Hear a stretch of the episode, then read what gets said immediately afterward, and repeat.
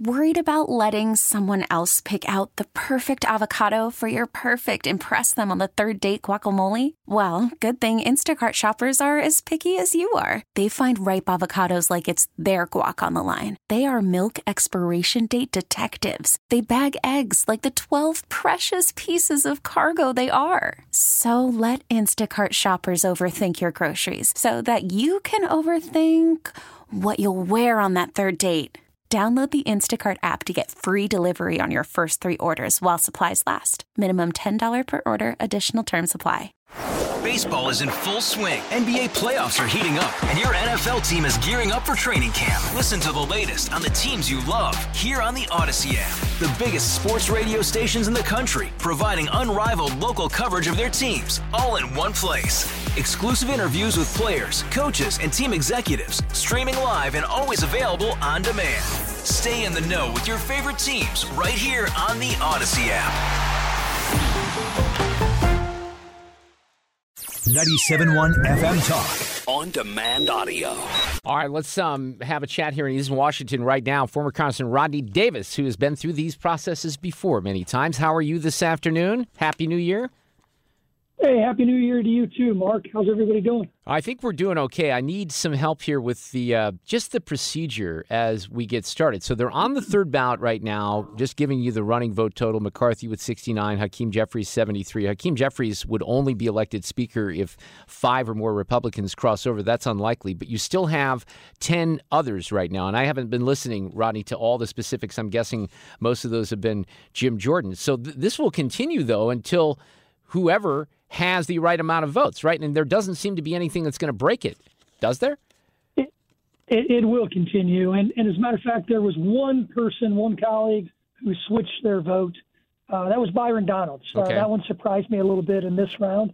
But it doesn't look like, um, as they're getting through the top of the alphabet right now through the third round, uh, that many are changing their minds. And, you know, this is this is something that's different in the Republican conference right now we have traditionally over the over my time in Congress have allowed a small, loud few to determine what the will of the conference is when it comes to some tough issues.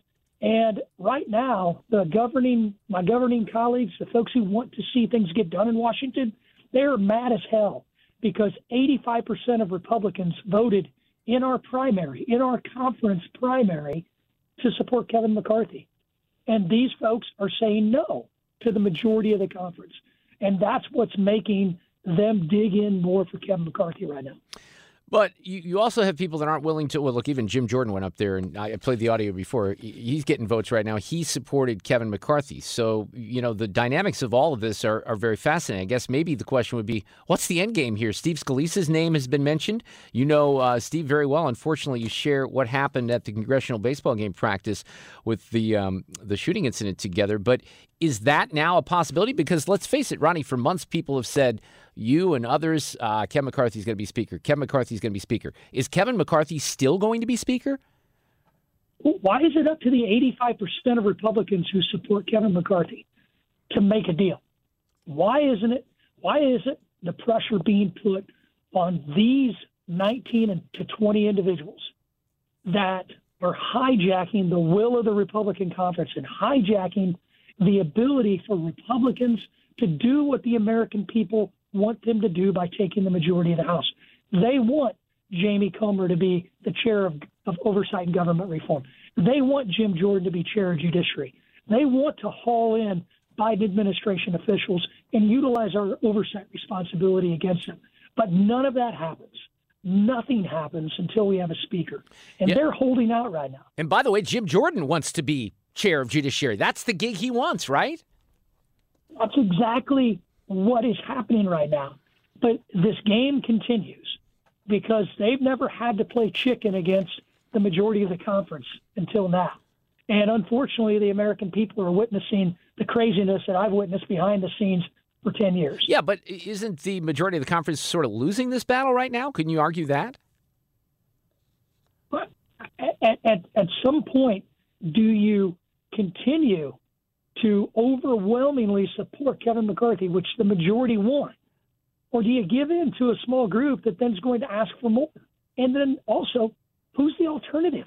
Well, that's Jordan's the problem. Yeah, you know that I don't see I don't see who the alternative is is going to get enough votes. It's my understanding also. I don't know if you can give us any insight into the you know behind the the door stuff, closed door stuff, but the my understanding from some of the reporting today, Congressman, is that the um, the Freedom Caucus has moved the goalposts. That there were some concessions given by the uh, the minority leader, hopefully Speaker, but, but at this point they're moving the goalposts and asking for more. Is that your understanding as well?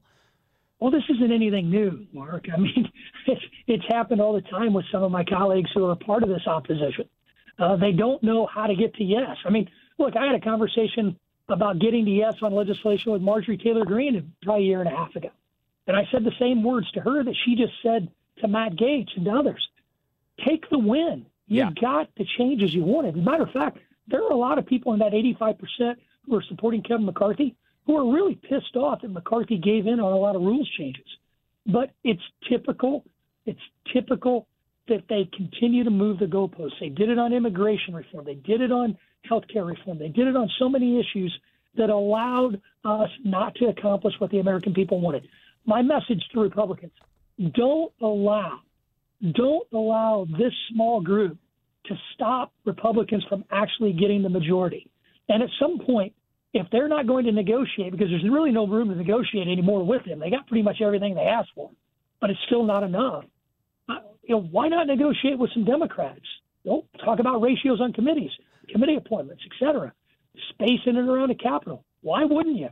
And and as a matter of fact, when does the onus go to the Democrats, and when does the onus go to the people who aren't observing the will of the Republicans who are actually right. in but the Republican. Can, can, you argue? And this is where we get into the omnibus because I don't think you can argue that the uh, the people who voted in the midterms wanted a 400, you know, 4,400 page spending bill that most lawmakers didn't even read. That's 1.7 trillion dollars. And Chip Roy gave a pretty impassioned speech right as I was taking the air because let me let me just speak on the issue. And I know you have answers for this. You and I spoke last week because I was confused about the way this went down. But as a fiscal conservative, you know, there's all these things that may define conservatives these days. But I've always been someone, and when I say always, since the 1980s, you know, that really thinks that reining in spending is is something we should look at. Never happens. Doesn't matter who's in power. It never ever happens. So you have a year now we have inflating prices, rising interest rates. The American people are not being able to spend more money, and if they are, they're going into debt. And the House passes a bill that has crazy amounts of spending. Now I understand that there are constitutional responsibilities involved in that particular bill, but you'd have to understand why some people are upset about this, don't you? Absolutely, but unlike the Biden American Rescue Plan, unlike the multi-trillion dollar uh, uh, multi-trillion dollar uh, uh, infrastructure package, what we voted for in the omnibus was our annual spending plan. And frankly, uh, Kevin McCarthy made a political decision not to negotiate on the omnibus bill, and I think it was to appease some of these insurgents. But in the end, it didn't work. And in the end, it's going to if if if the American people are watching this right now, why wouldn't they want Congress to have an annual spending plan right now? And it could have been more Republican if Republicans in the House would have negotiated, but they decided not to. And unfortunately, more Democratic priorities got put in. That's our government. Do you want people who are going to stand up and bitch and moan and complain when I watch some of them vote for a $2 trillion CARES Act package at the beginning of a pandemic, and then now they're sanctimonious about spending? Come on. Get an annual spending plan. Understand there are things that we need to do, but if we don't address the mandatory side of our spending, the, the omnibus bill only addresses 25% of all government spending called discretionary.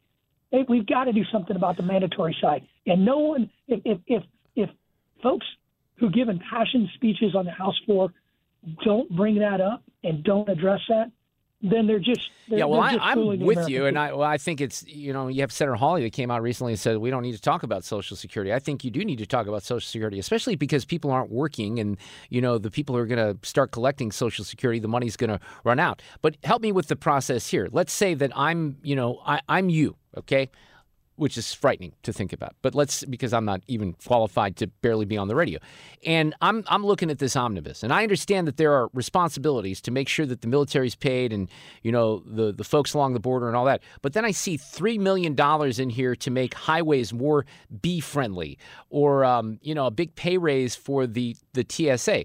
I get that that's a drop in the bucket when you talk about 1.7 trillion dollars, but don't you have it within the negotiating power to say, look, some of this stuff we're just not going to go for it? If you're at the table and yeah. Republicans in the House decided not to be at the table, I mean, at, at some point, at some point, we've got to come to a conclusion that we've got to have our annual spending bills. Now, you can pull something out, you can pull something out of an annual spending bill that someone may not like. I mean, someone may not like some of the projects that I got put in there from my district. Right. But in the end, compromise is how we actually govern in this country. And you can do it in a more principled way if you have a seat at the table, or you can or you can walk away and stand up and bitch about it, and then you know not deal with the root cause of our debt and our deficit.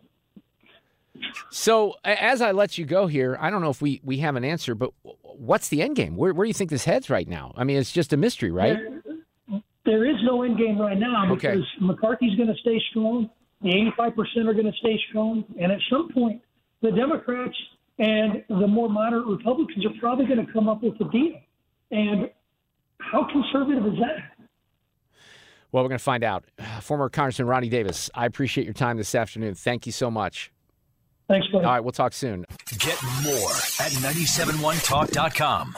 All star closer, Kenley Jansen, we have a question. What's the best podcast of all time? Baseball isn't boring, baby. I'm Rob Bradford, and every single day I'm sitting down with the biggest names to show you this great game is the greatest game. It's my podcast, it's my passion. It's a cause I started more than two years ago and is now the most prolific national daily baseball pod there is. Another fact, so jump aboard the BIB Express. Follow and listen to Baseball Isn't Boring, presented by Wasabi Hot Cloud Storage on the free Audacy app or wherever you get your podcasts.